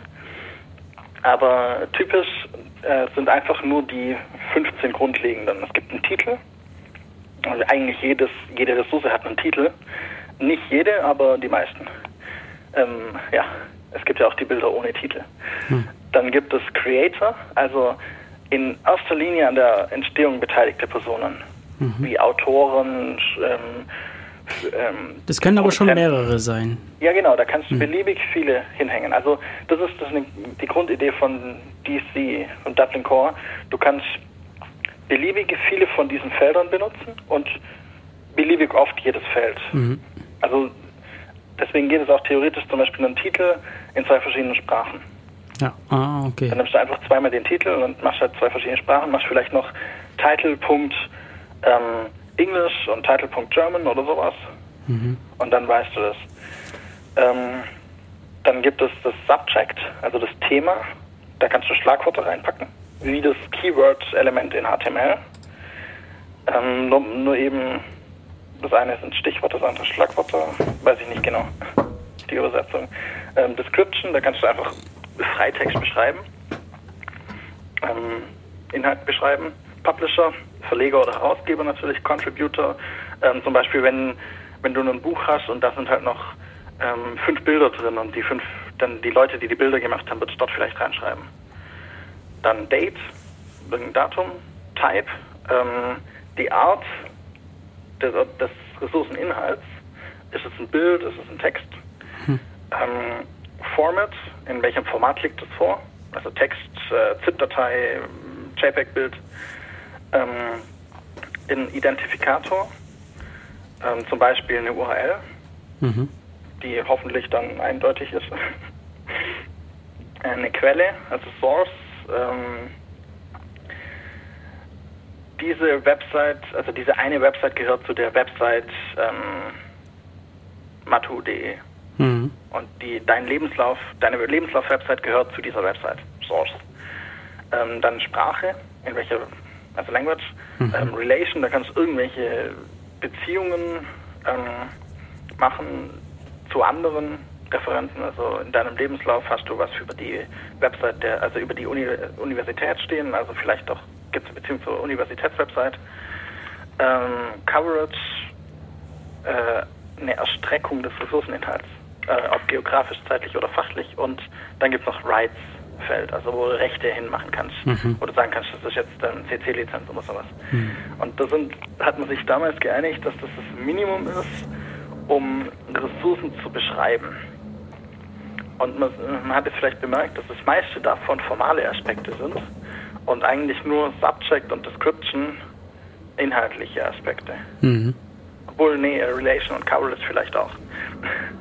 Aber ja, so mal, um es mal gehört zu haben. Und fünfundneunzig wurde es entwickelt. Okay. Sehe ich gerade noch. Nur mal, um es gehört zu haben, sieht man vielleicht gerade in Webseiten, ist ganz nützlich vielleicht auch, wenn man selber eine Website macht, sich das zu überlegen, ob man nicht so ein Schema verwendet. Du hast jetzt immer Ressourcen gesagt und ich denke, das ist wichtig, da ähm, dran ja. zu denken, dass eben hier so ein ganz umfassender äh, Aspekt dran ist. Also du hast gesagt, Ressourcen, minimales Set, äh, das ist eigentlich das, wo man denkt, das passt für Texte, für Bilder, für eigentlich alle Arten von Ressourcen, von, von Inhalten. Das kann auch, ähm, du hast ein tolles Experiment mit deinem, mit deinem Laserstrahl und ganz toll und äh, was weiß ich, was alles, Hochspannung und so und da kommen dann deine zehntausend Datenpunkte raus. Und dann beschreibst du dein, dein Datenset auch damit. Hm, das ja. ist auch möglich, das ist auch eine Ressource. Auch dafür soll es geeignet sein. Genau, ähm, das ist die Frage, inwieweit es dann immer benutzt wird und ob das vielleicht un- zu ungenau ist und sowas. Aber es ist ja gedacht, um das Minimalste zu beschreiben, also die minimalsten nötigen Felder, um theoretisch jede Ressource beschreiben zu können. Ähm, Nicht nur Artefakte, also nicht nur Dinge, die von Menschen geschaffen wurden, aber vor allem vermutlich. Also du kannst auch deinen Stein, den du gefunden hast, beschreiben, aber ist vielleicht nicht unbedingt nützlich. Da wird es dann mit dem Creator halt schwierig. Genau, dann musst du den halt God. auch weglassen, vielleicht. Ja. ja, okay, also Metadaten, soweit noch irgendwelche Fragen? Puh, jetzt nicht direkt. Äh, Im Chat sind auch keine Fragen, aber du hast noch was im Chat gepostet. Wo, wo, äh, was hat es äh, damit auf sich? Ich habe noch zwei, drei ähm, Dinge gepostet, zwei, die man jetzt vielleicht noch sich kurz anschauen könnte, was interessant ist, um zu verstehen, was das für Technologien sind, das, äh, die man auch beim Suchen in Bibliotheken benutzen kann. Mhm. Zum einen ähm, die gemeinsame Normdatei und dann die Regensburger Verbundklassifikation, einfach zwei Weblinks. Mhm. Ähm, die gemeinsame Normdatei ist eine äh, eigentlich eine Schlagwortliste, würde ich mal behaupten. Also eine Liste von Benennungen, die für gewisse Dinge benutzt werden sollen.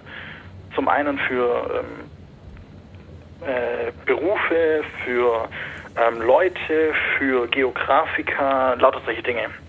Das waren früher mal verschiedene äh, Schlagwortdateien und die wurden dann zusammengefasst in die gemeinsame Normdatei. Das ist immer noch im Umbau teilweise, ähm, aber das ist ganz nützlich.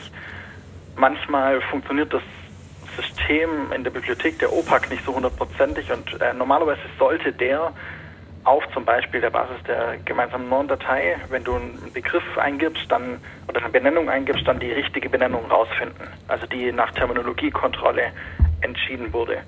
Und manchmal hast du eine falsche Vorstellung oder die anderen haben halt eine andere Vorstellung als du, das ist vielleicht besser ausgedrückt. Und deswegen nimmst du eine andere Benennung und kommst dann nicht bei dem Begriff raus, den du haben willst. Und dann funktioniert die Suche natürlich nicht. Und dann kann es manchmal nützlich sein, wenn man vielleicht dann zum Beispiel in der G N D nachschaut, wie, oder ähm, welchen Autor meine ich jetzt genau? Das ist immer ganz nützlich. Mhm. Wenn es jetzt den, den Peter Müller gibt, nehmen wir mal als blödes Beispiel, welchen von diesen meine ich jetzt?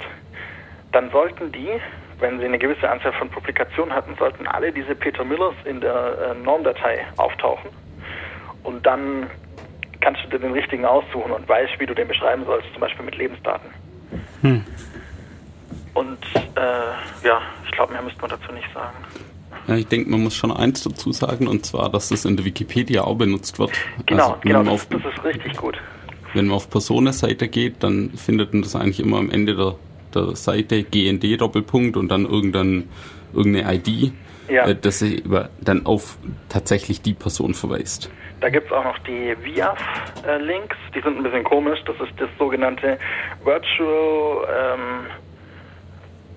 irgendwas, International Authority File oder sowas, also wo theoretisch von allen internationalen ähm, solchen Standardwerken wie der G N D, wenn, wo die zusammengeführt werden, mhm. wo ich dann nach einer Person suchen kann und dann weiß, wenn ich in, in der Library of Congress suchen will, in Amerika oder in, der, äh, in, in Großbritannien in der Bibliothek, dann benutze ich suche ich nach dieser Beschreibung oder nach dieser Ansetzungsform, nennt man das. Also da schreibe ich das rein, wenn ich den Autor haben will. Also das ist international, weil die G N D ist ja nur, nur was Deutsches oder zumindest deutschsprachig. Genau, genau. Das muss man immer berücksichtigen, dass es dann nur teilweise Annäherungen gibt und auch die V I A funktioniert nicht immer so gut. Was da auch manchmal interessant ist, ist dann ähm, die Library of Congress Authority Data. Die stehen da normalerweise auch unten. Mhm. Das ist dann, die schreiben das ein bisschen anders auf, aber ja, das wird nach und nach in die Richtung, wie die das aufschreiben, angepasst werden bei uns in Deutschland, weil wir ja auf R D A umsteigen und dann wird da vieles aus Amerika übernommen, was nicht unbedingt immer hundertprozentig toll ist, aber ja.